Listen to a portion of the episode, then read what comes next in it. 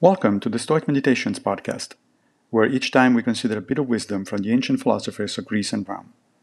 I am Massimo Pigliucci, a professor of philosophy at the City College of New York, and I will guide you through this reading. Let's reflect on Epictetus, Discourses 4 1, 121, 122. A plant or animal fares poorly when it acts contrary to its nature, and a human being is no different. Well then, Biting, kicking, wanton imprisonment, and beheading. Is that what our nature entails? No. Rather, acts of kindness, cooperation, and goodwill.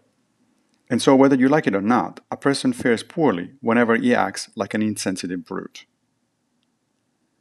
A lot of people seem to have trouble with the Stoic concept that we should live according to nature. But here Epictetus explains very clearly what it means. Every living species has a nature, meaning a set of characteristics that distinguishes it as a species. It follows that for every species there are certain lifestyles that are beneficial and others that are not. If you are a plant, you need water and light, for instance, but not animal proteins procured by hunting.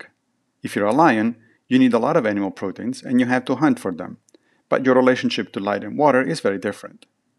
And if you're a human being, you need, among other things, cooperative relationships with other people, because we are by nature a social species.